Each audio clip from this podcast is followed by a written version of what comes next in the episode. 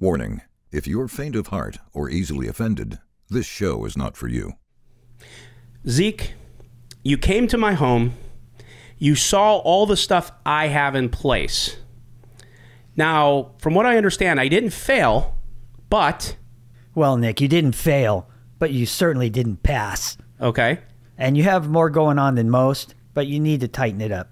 And after you left my house, I couldn't believe how many things that I still needed to have in place to have my home hardened. Work on it. I'm, we're working on it right, right. now. Good. All right. Thank you. Yep. Cool.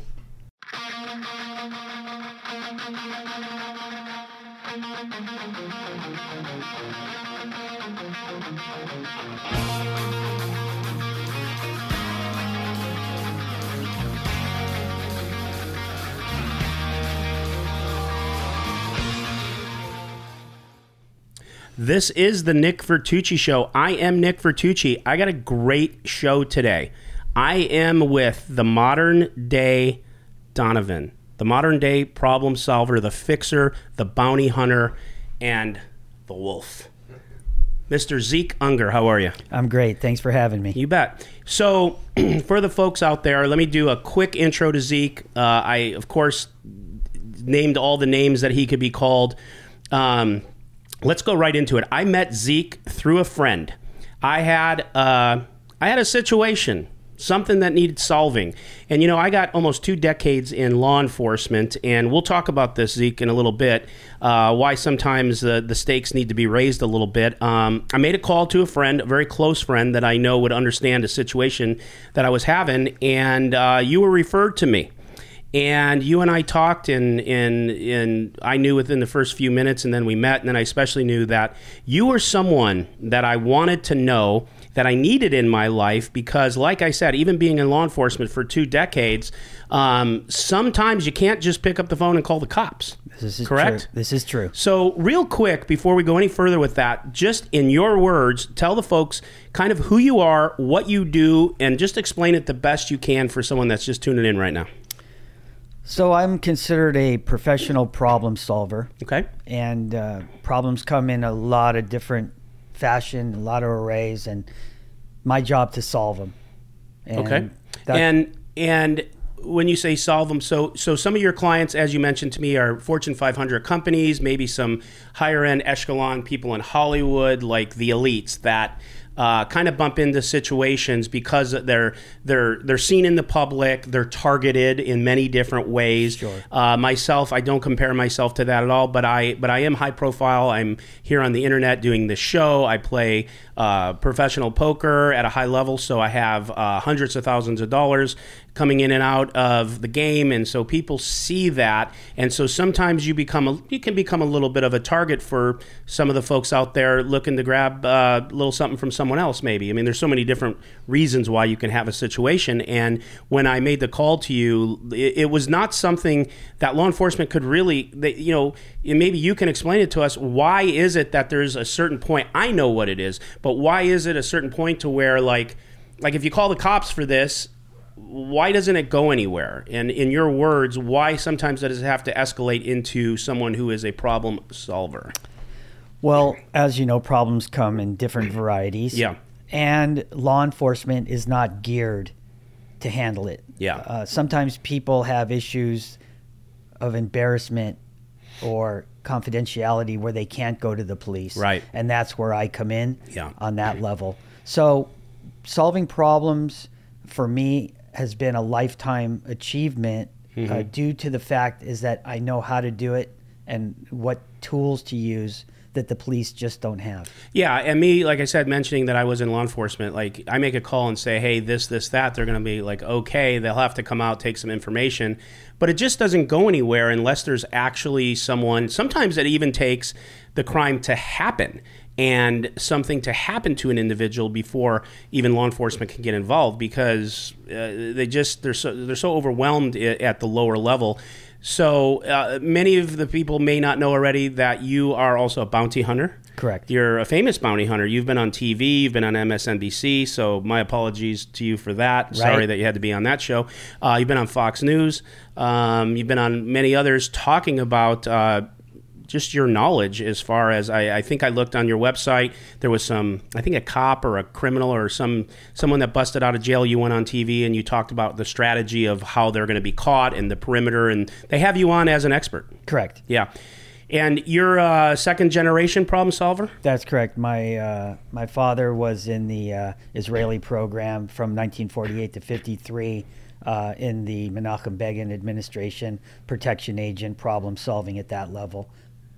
Yeah, it, wasn't it in May of '48 where Israel became a nation again? That's correct. My, it's May of yeah '48 yeah. where they became a nation again. So it was right then when they when they reestablished their nation. Correct. My father huh. started as a freedom fighter wow. in, in the Irgun. Uh, he ended up going to prison, and uh, his cellmate was actually Menachem Begin. Wow. And after that, he became his personal protection agent from 48 to 53. So not only is it in your DNA, but uh, you probably grew up around watching how a lot of these things are solved, and, and Absolutely. it's just who you are. Absolutely. Yeah. And you know what I think is the most interesting part of this story is that you were not always on this side of things. You and I have discussed this. Um, you've given me the approval to talk about it. You kind of were in the underground world, maybe doing some things that weren't always legal. You you rode with uh, um, professional biker clubs. We won't name who, what, why, or when. Um, and you, as you told me, you were you were just a stone's throw away from maybe probably being in the in the joint for the rest of your life if you didn't make a, a decision to redirect. Sure. Um, I had a uh, baptism by fire when I was very young. My parents had passed away, and I had to make a decision whether I was going to be a victim or if I was going to move forward in my life. And I decided to move forward. And with that came the element of having to support myself. Sure. And uh, started with, uh, because of my background and my knowledge, I started uh, with some of the families uh, making sure that things got from Miami to Los Angeles properly and safely, and uh, worked worked with them for many years, uh, and then I received a blessing to be able to move on and uh, started in organized motorcycling. Mm-hmm. Uh, and my organized motorcycling, organized motorcycling, sure, and uh, you know my talents were were were used at that point because I had the knowledge to do certain things business wise and make sure that things ran smoothly. Um, so I was an asset to the community in that in that regard. Mm-hmm. Was there a defining moment for you when you, if not, please just say it. Just maybe it evolved slowly. But was there a defining moment where you said to yourself, uh, "I want out of this type of lifestyle and I want to redirect to this type of lifestyle"? Sure. Um, again, in 1999. Um, being very successful in what I was doing. Um, what was that? Now, I'm not talking, I know sometimes we can't talk in detail. Successful in what you were doing in what? Well, there were there were two levels of my life. One was the everyday business that people saw, and then there was the undertone uh, that people didn't see. So on the surface, we were, you know, private jets, leasing private jets, ground transportation around the world, um, massive uh, motorcycle repair facilities, Harley Davidson primarily. Right. And on the undertone, you know, there was meth labs and uh, moving moving cash and moving. Items. Were you involved uh, in the manufacturing of any type of chemical? well, we, we we owned and operated our own meth lab. And yeah, uh, you're funny. a businessman. Yeah, yeah. And, you know, people said, "Oh, have you ever seen Breaking Bad?" I'm like, "Why watch? I I lived it. Yeah. You know, why watch it? Yeah. It brings back all those old memories. Sure. And what you know, the show was grandiose, of course. Of course, well, it has to be, right? Yeah, because if you're running our kind of show, you don't want any problems. No, correct. It's always better to be way under the radar. Right. Probably, if they followed you around in a reality show, it would be the most boring show ever. For sure. Yeah, but uh, you have to do that when when you're uh, when you're making a show about that. Um, yeah. So when when whenever that time was where you decided to get out of that life, and I don't want to use the term go straight, but go wherever, just redirect. Mm-hmm. Did you have any pushback from the other side of the world that you were in? Because a lot of times they don't take kindly. I, I think this is just my what I would think maybe to someone crossing over and chasing bad guys versus being the bad guy. sure. You know, a little bit of heat, but nothing too bad because I did it what we call honorably. You know, I went went to them and I said, "Hey, this is what I'm going to do." Yeah. And uh, the reason was organized crime was all over me. Uh, Sure. Organized LAPD organized crime.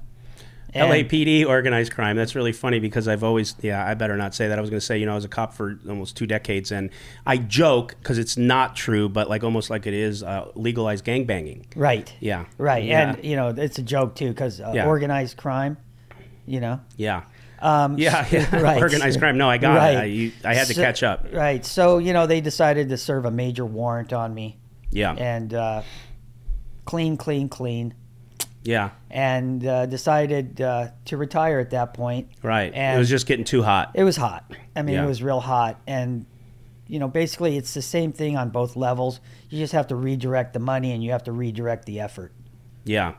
So- Yeah, I always said there's a there's this the hair trigger molecule away from cops and criminals of the same type of personality in the sense that a lot of like law enforcement they love to chase after criminals and criminals love to chase after the things they're chasing and there's just this fine line so i can i can understand that now a lot of people watching of course are going to troll and say you know nick said cops are like criminals i'm not saying that i'm saying there's a lot in the personality of of both sides that Sure. like I know some guys could toggle either way, right? And and um, they have a lot of the same personality traits when it comes to uh, well, being leaders, being aggressive, uh, wanting the hunt, wanting the adrenaline, that type of, of thing. Sure. And um, so it's very interesting to me the the whole part of it. And so you have. Uh, you have a lot of and i won't if, if you can name any of them that's fine i understand privacy with with your clients but you have a lot of high level fortune 500 companies that have a lot of situations that come up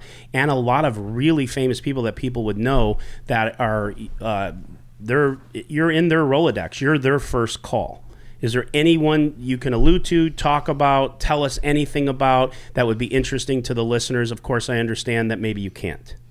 Yeah, it's not good business practice. I've been doing it 45 years. Totally, I get that. And I can tell you this there's a lot of situations that people hear about on a daily basis that we're responsible for making it go away. Right.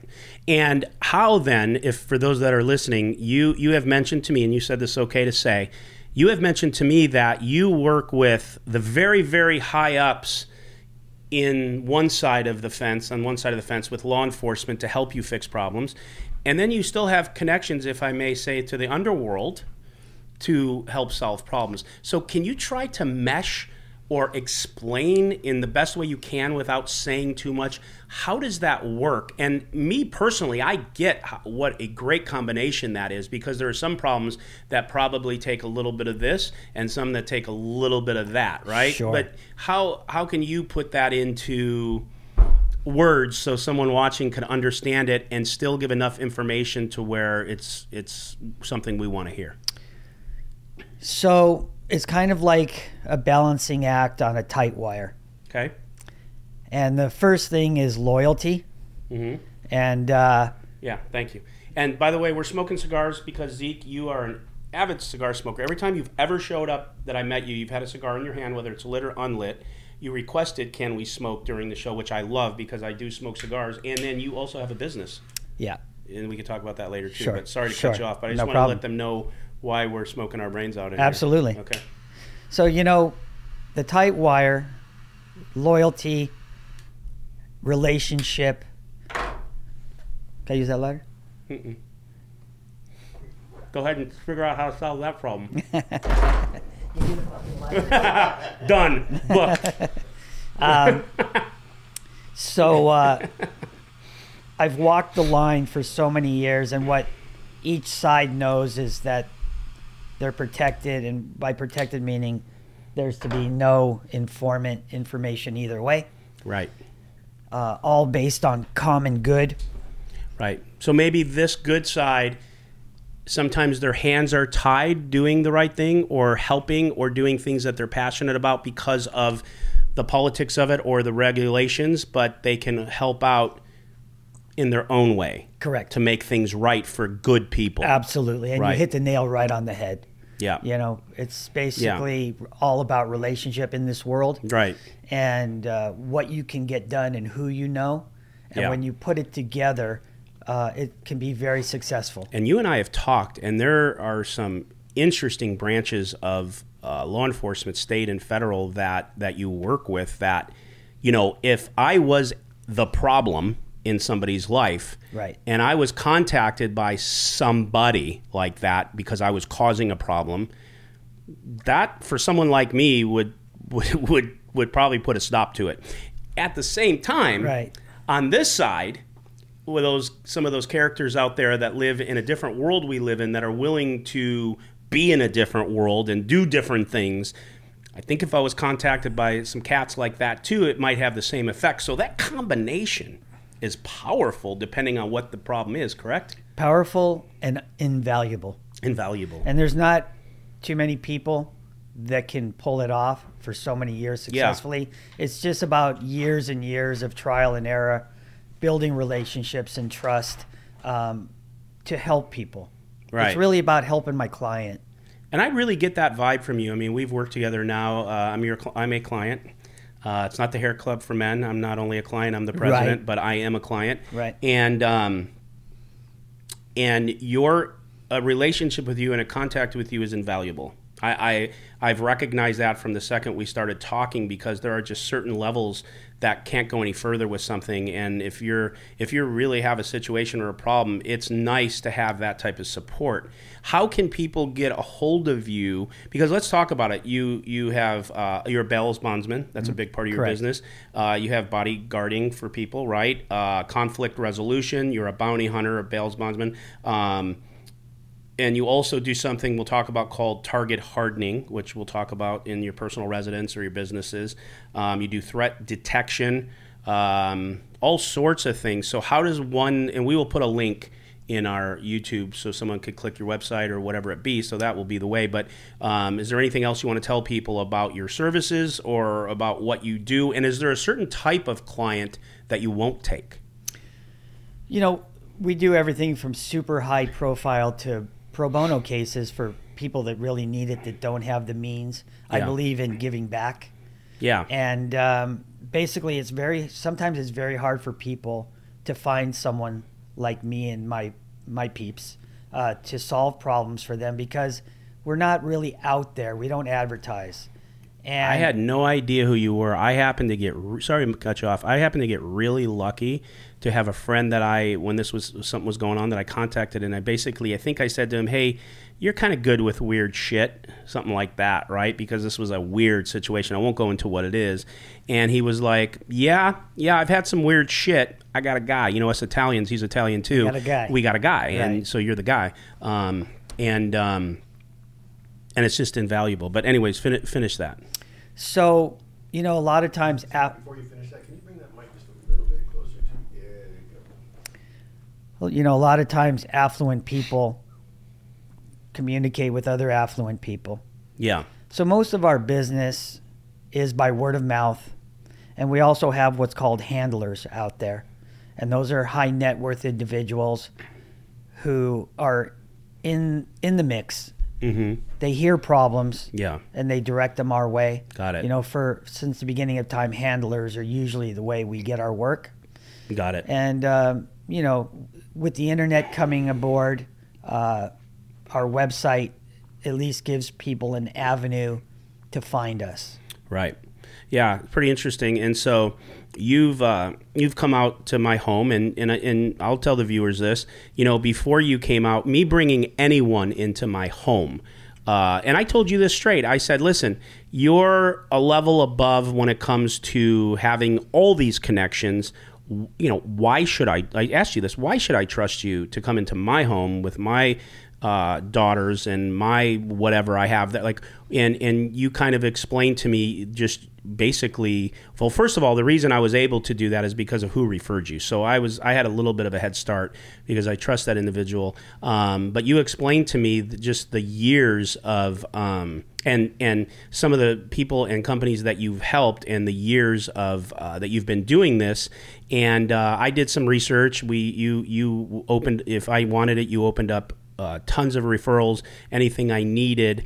Um, but you understand that concept, right? Because Sure. like bringing in the wolf to the chicken hen uh, uh, coop is is something you have to think about. And you came to my home because basically, you know, I have, of course, I have an alarm, I have uh, camera systems, I have maybe some safe places in my I have some things, right? Just you know, and of course, you know, um, I was in law enforcement. Uh, I have plenty of things to protect myself with. I, I always have something on me.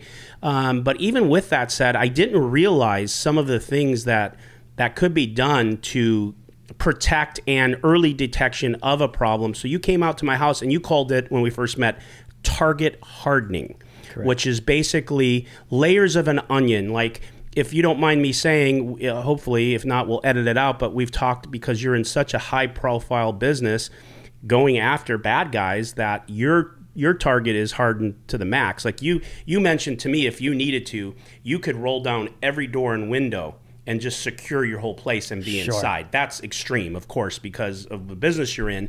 Um, and then from there, it's layers out. Do you want to talk about, or just give some of the people listening, or maybe potential clients, of how you harden a target and some of the simplest things of, of really, it's really prevention, Absolutely. be, be more than reaction. Sure. So the, the first the first thing in our business, as I told you, is word of mouth, and you have to trust me with your life and your wife. And the reality is, You if could we're have not, the wife. I just need to live. go though. Yeah. people put a lot of trust in us, and in order for us to have a 45 year reputation in doing what we do, we have to maintain that type of etiquette. Yeah. That's number one. Yeah. people trust us with everything their families their children their monetary assets their information Yeah. so you know we're we have to be at That's a top. big ask. That's a big ask from Huge. Yeah, it's a huge ask Huge. because, like, for a guy like myself, I don't trust a lot of people, and and Rightly so. Yeah, and um, it's a big ask. So there there has to be a lot of uh, reputation there for me to have trusted that. Now I will say, just like my poker game, what my biggest strength is is my instincts. My instincts were screaming to me in a positive way, and Sure. ever since then, it's been nothing but. Yeah, but what are some of the other layers of the hard, how to harden a target? so when you talk about target hardening basically in any situation what we're to do is we're to buy time mm-hmm. time is our asset in any situation because it gives you time to make the right call in in protecting yourself. Yeah. Okay. So the way we do that are two ways. One is we educate.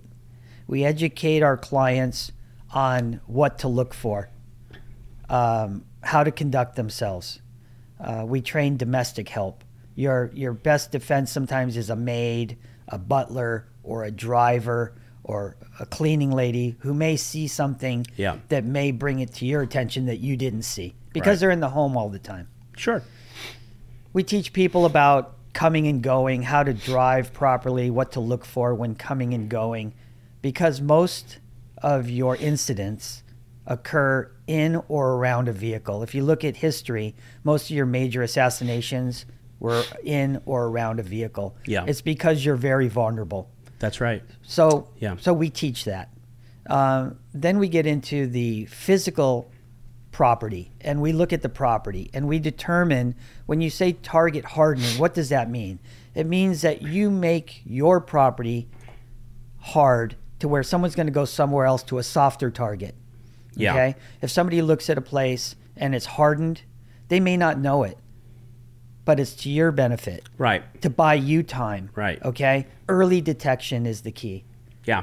Uh, being able to weaponize, uh, being able to call law enforcement, having a safe place to go while this is all occurring. Right. These are all things that we set up for our clients. Um, you know, we say no job too small, no fee too large. Yeah. And yeah, yeah. Uh, it's a good business model. It's you know, it's true. If you want to be safe, if you feel safe mentally, you are safe.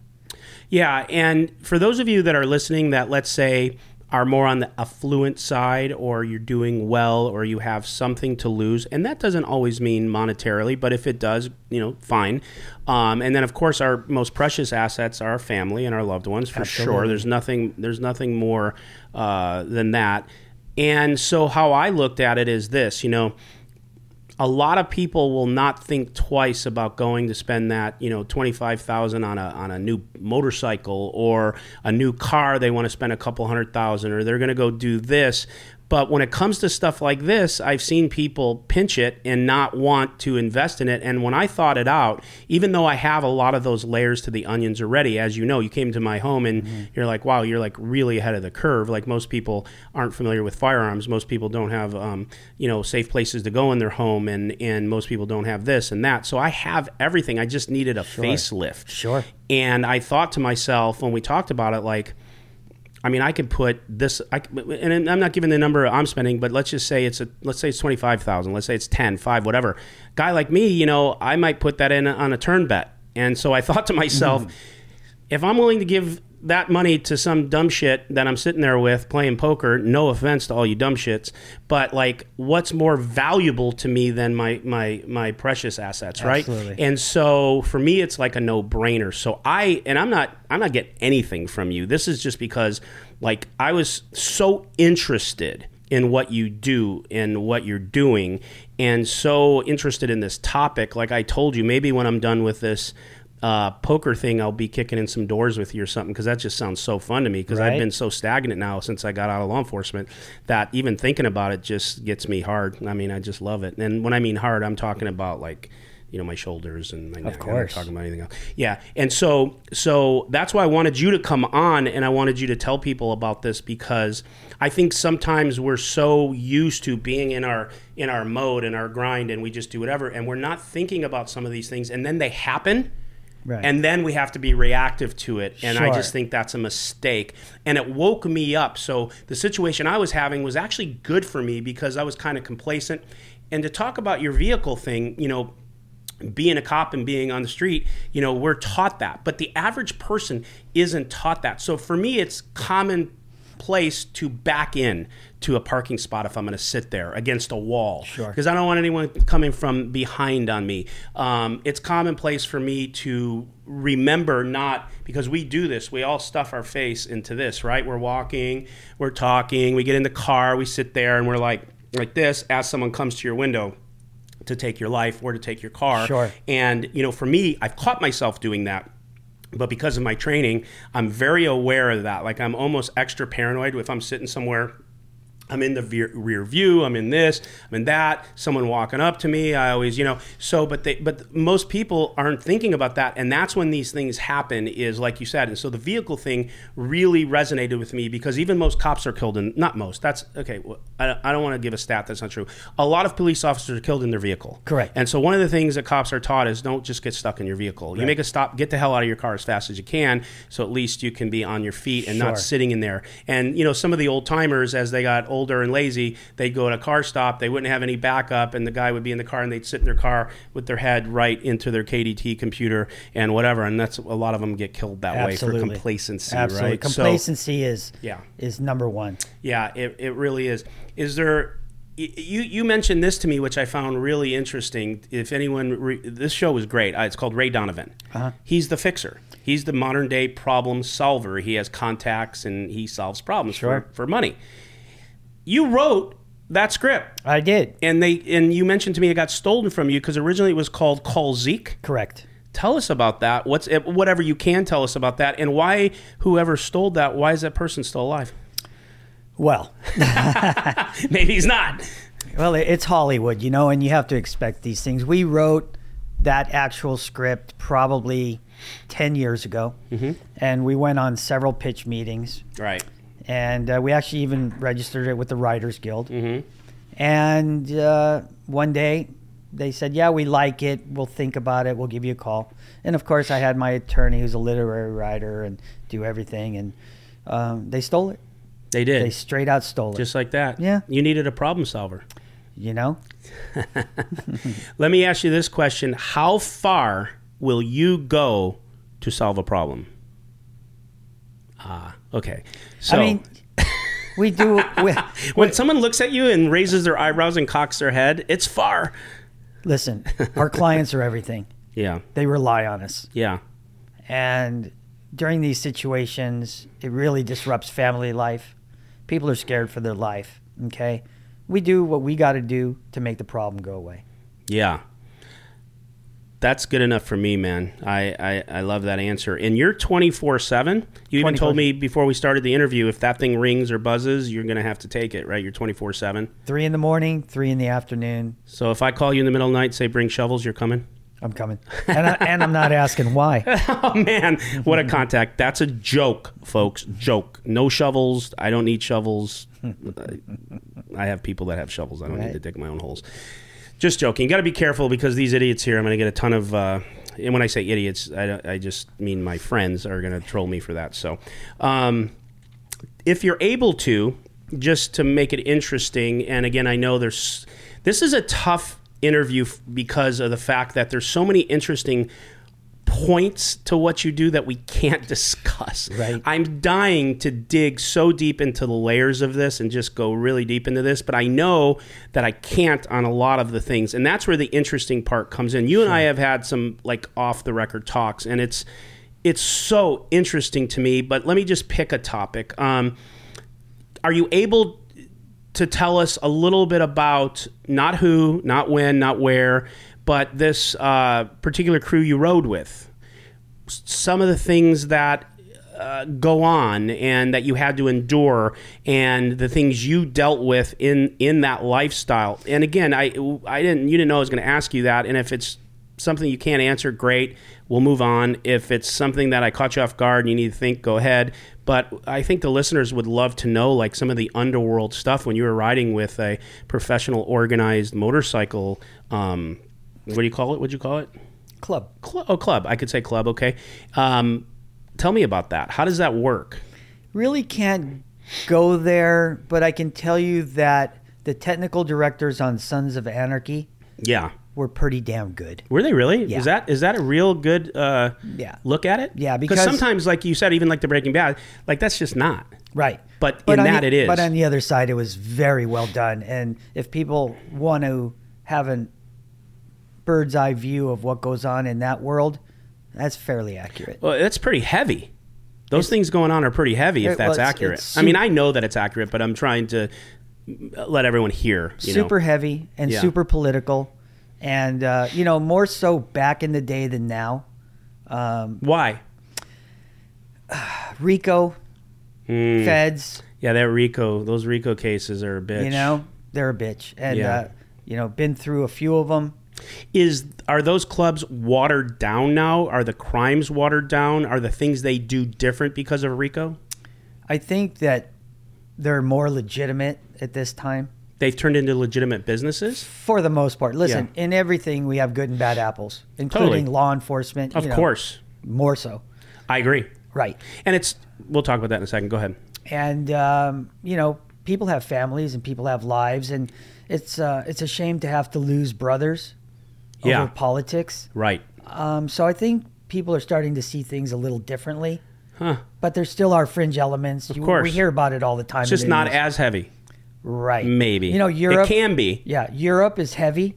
Canada is heavy. Why are they heavier? They're behind the times. Okay. You know what went on here in the 60s and 70s Right. is now in Europe and Canada. And law enforcement put some things in here that made it really difficult Really then to be that person. right. And Yeah. there's a lot of people doing The consequences are heavy. for sure. Yeah, and you know, no matter how, no matter who you are and how hard you are, nobody wants to lose their freedom. Nobody wants their family to be without them. Sure. For the and most even more than that, nobody wants to lose family. Ah, the key. You nobody know? wants to lose family. Right. And in those type of situations, that's on the table. Every day. God, yeah, that's tough. Yep. That's tough. Yep. You mentioned to me, if it's okay, that you don't have uh, some of that in your life, so which makes you better at what you do. Is it okay to say that? Yeah, I've pretty much dedicated my life to career, and because of the peripherals of my business, I've never been married or have any children. Right. I've never want, wanted anyone to be able to get to me. That makes it them. easier for you to be who you are. because otherwise you're drawn a little bit more dead to the fact that you it's a poker term that you what you do could affect something you really love 100%. yourself you're willing i don't want to say take the risk but i've often said this too if i didn't have anything to lose i'd probably be a much different person Sure. right because besides that all you have left is not losing your freedom or your life but other than that let's go right Right. And Yeah. I and I made that decision myself and I have only myself to hold accountable for that. But I've never ever wanted to draw somebody into my madness. Damn right. And you mentioned something about law enforcement and bad apples. You know, so it's really funny because the world we live in right now has become a really strange world. And the people watching this podcast come from all walks of life. They have different ideologies. You have some people watching that will love law enforcement and support them, and you have some that won't, right? Right. It's just the way the world is And it's is. how the media spins it too. well, I know that. Yeah, that's makes things a lot worse. Right. Because I will tell you this I spent close to two decades in law enforcement. You need to get that? No. Sure. Yep. Okay. Girlfriend? Okay. um, that's yeah. So I spent close to two decades, and I will say, and I've told people this: I've only I only saw one act that was inappropriate. One. I'm not going to say what it is. Not going to say who it was. And believe it or not, it was handled right on the spot by most of the other coppers there. Right.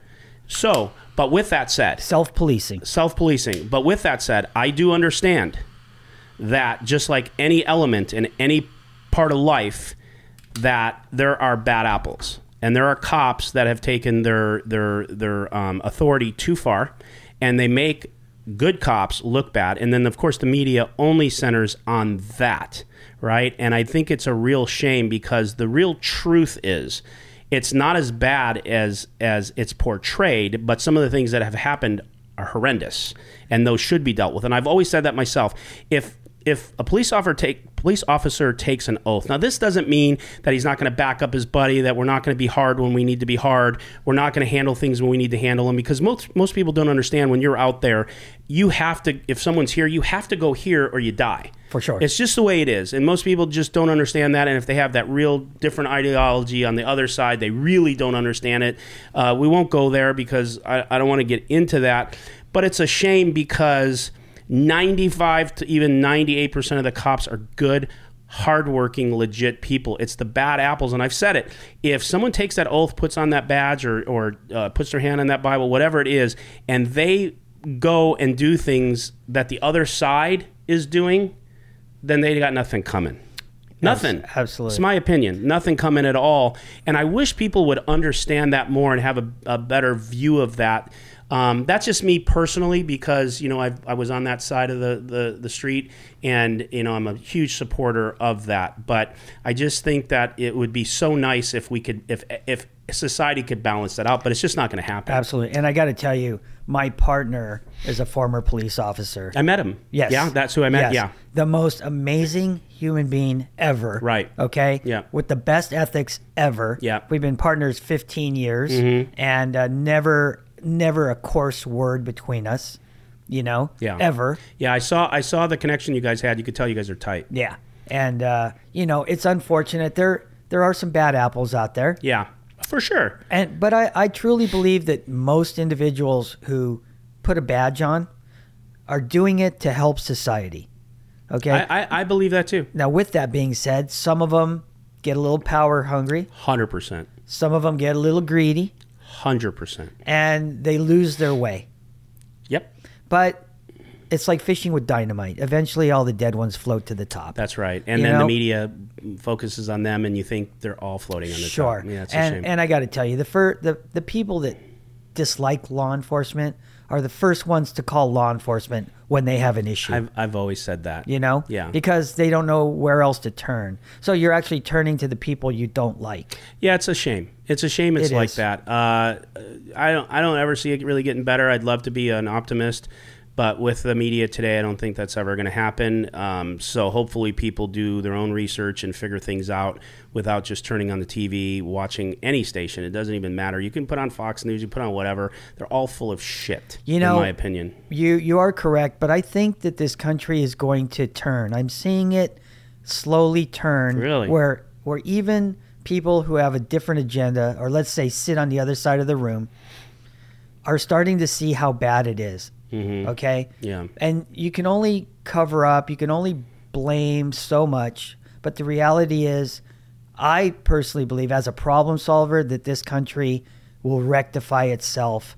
We need the right administration and we need the right policies, and we'll get there. But it's going to take normal, everyday Yeah. people to be fed up. When you know what they say, when you're sick of sick and tired of being sick and tired, then things you you correct it. Yeah. No, I get it. And I man, I I hope you're right. I'll just put it to you that way. It's gonna take a minute, but it'll get there. I just don't see that trend, but you're closer to it than me, so I'm gonna I'm gonna try to hope you're right and win this flip because um, I wish that was the case. Did you find it weird at first? Do you mind if I use the word that you were? Uh, uh, you you don't mind if I say when you were uh, being a criminal? Were you a criminal? I was a You hardcore. Were, you were a criminal. hardcore criminal. No offense. No offense. Okay. I own it. Okay, cool. And I dig that about you, right? And so when you were a hardcore criminal and you decided to go, I don't know if you call it straight. I don't think you're completely straight, but kidding. But when you decided to go and live a different life, was it odd or weird for you to start working with the folks that you were that were actually after you? Did it ever feel weird to you starting to work with cops and law enforcement at a different level to do good? Not really, and I'll tell you why. Because Mm-hmm. I was never an informant, Good for you. and I would never be an informant. I, I dig that about you too. Believe it or not, even as a ex cop, informants are invaluable to solve things. But you know what? Coming from my Italian background, and you ever heard the word omerta? Of course, It doesn't exist anymore. I took that oath. You did. It doesn't exist anymore, really, to be honest with you. So anyone in any lifestyle in any business that will that will hold their mud, regardless, I respect. One of the interesting things is that people I know in that community respect me for not going there because some of the people that I have in my life now came to turn me. Say how you mean. They came to try and turn me as an informant, Oh, even after the fact, and like that's hey, how like I met them got it. during. Oh, you told me this. Yeah, And then I think someone, you please tell, but someone came to you and said, I respect you for not. we couldn't have been friends otherwise. Yeah. And uh, they stay at my home. Yeah. Uh, we have meals together. They trusted you because you were trusted. Correct. I dig it. Yeah, Correct. no, good for you. And It's a two way street. if if you wouldn't have been that, you wouldn't be sitting here. You wouldn't have the success you have because you can't be trusted. Yeah. You know, in the old days, they used to they used to do people like that, and one of the reasons I think that informants are so prevalent in our society now is because there's no consequence for being an informant. You know, they used to find people in the front of cars with their back of their head blown out. Um, you knew the dude was a rat.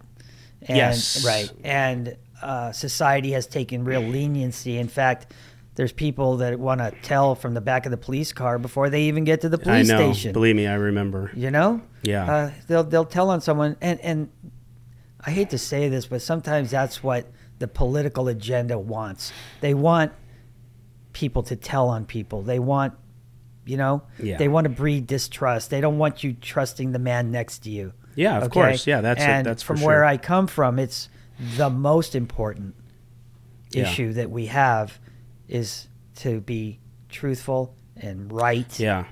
Just me as my nature. Maybe it's my Italian background. Maybe it's just how I was raised. I don't know. But the two things that are paramount to me in a relationship, they're they're everything.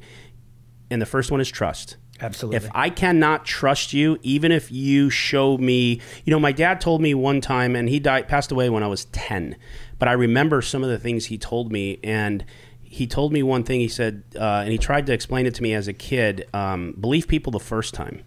If somebody fucks you over the first time, and and I believe in forgiveness and grace, I really do, and I I think you should give it, but they will never be trusted When it's again. earned. When it's earned, they will never be trusted again. Believe people the first time when they show you Sure. who they are. So the first thing to me is trust. If I could trust you, uh, you're everything to me as a friend or as an acquaintance. The second one is respect.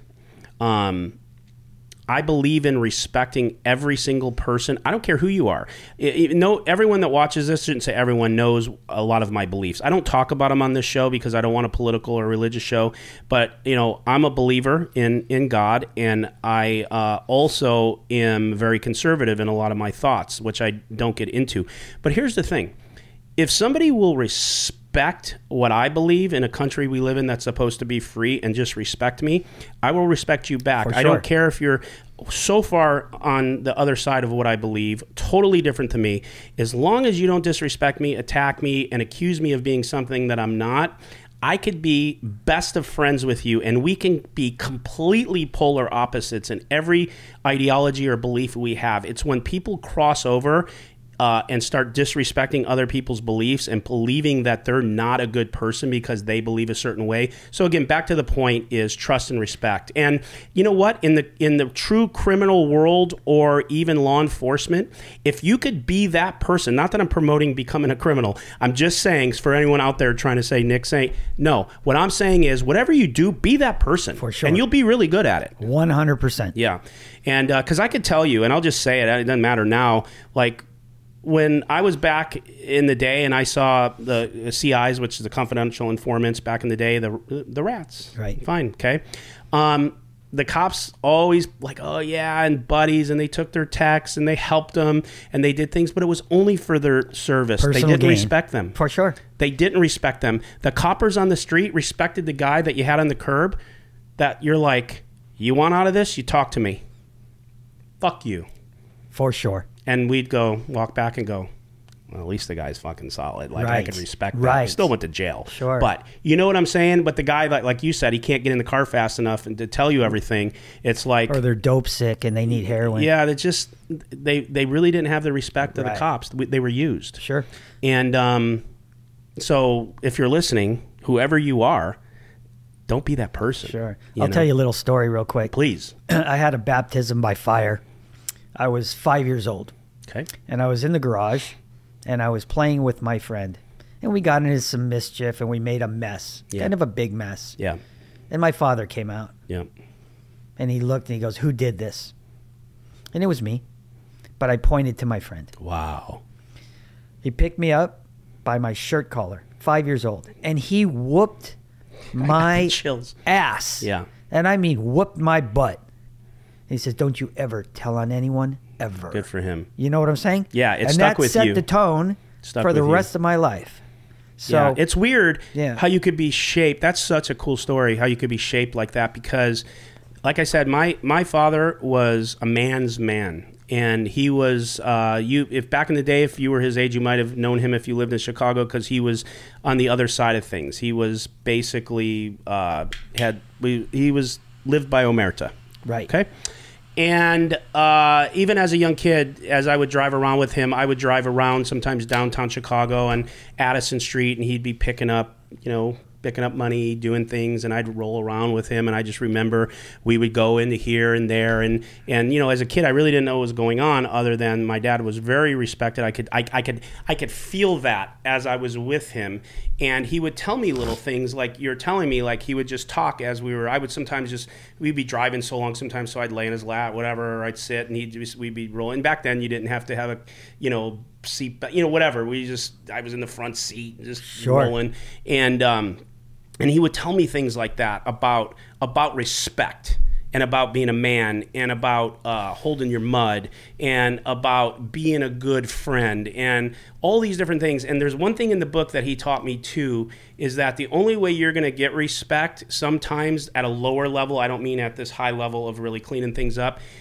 I was uh, probably eight or nine years old. It's in my book, and it was a lifelong lesson that he taught me, and that was, you know, I'm bigger now, but when I was like seven, eight, I was really small. I didn't grow till like high school where I got bigger, but I was like really small for my age, and I was uh, on a baseball team, and I was really good at baseball and all that stuff. And um, there was this one kid that was on a team that was always around the fields around, and he was a bigger bully kid, and he was always fucking with everyone, and he targeted me and we'd go to the snack stand and get these things called chili billies and it was like chili with chips and you look forward to it and this kid was always fucking with me and like i went to my dad and i'm like hey what are you going to do about this And he looked at me and he said, and it's so weird. What are you gonna do about yeah, it? Yeah. He looked at me and I don't know if he like it's so foreshadowing. He's like, I'm not always gonna be here. And he died like I think two years later. He said, So what are you gonna do about it? Right. And I said, But did did you see this kid? He's like, Sometimes you need to get your ass kicked to get respect. And he literally told me those words and I was scared. And so I remember we were standing by the thing. I had the, the thing in my hand I was eating, and this kid like was like threw a baseball at me to knock it down, and my th- shit fell. And I remember looking at my dad again, like, what are we going to do here? And he looked at me like, and I knew what he meant. And I'm like, and I was scared shitless. Absolutely. Okay. And I just remember whatever I had left in my hand, I threw it down. I, it's in my, I ran at this kid and tackled him, this big kid. And I just, just started just everything I had, which was not much which he was never used to. he did he couldn't believe it i guess because he was like ah. and i remember being lifted off the ground but it wasn't my dad it was the other kid's dad that lifted me off and put me threw me down and said what in the what's going on here and I, my dad wasn't a very tall guy he walked over and he said your little fucking son got what he finally deserved right. and Had your back. Right. And and he he looked at the guy. The guy was like, whatever. And my dad said, stay out of it. And that was it. The kid got up. He was like all shook or whatever. And I remember walking off the field. My dad had his arm around me and he's like, That's my boy. that's my boy. Right. And I never forgot it. And he also told me this too never start that. Never be a bully. Never start shit. Never be the one instigating it. But never back off because you will not be respected and your shit will be knocked out of your hand for the For sure. rest of your life. It was it chokes me up. It was invaluable to me. Absolutely. And you have to remember sometimes you have to teach people how to treat you, Yeah. and respect sometimes comes from the end of a gun. Yeah. I love that. Today's day, what we're taught, not we're, the new generation, oh, find out why he's angry. Fuck you. You find out why you're angry. Right. Okay? And we're taught it's that this this country's been pussified. And there are not a lot of man's men in this world anymore. And that doesn't mean guys pulling their wives around by their hair or cavemen, because as a man, you should be respectful. You should take care of the weaker. You should be, you know. So believe me, that's not a macho comment, because being a man's man does not mean you're an arrogant prick. It just means you know how to be that guy versus the guy that is like, eh, you know, it's just, and, and I'm seeing so much of that now that, like, my from where I'm from in my generation, I'm looked at, or people like myself are looked at as now the problem, because that's how our so- uh, society has gone. And I am if the you problem fight, solver. yeah, that's right. And that's why we enjoy doing what we do so much Right. because we are the equalizer. That's why I told you if I ever get to a point because I'm hustling right now. I'm running this poker show. It's it's the number one poker show in the world. I'm playing poker full time now for a living. I've never been happier. But I love what you do.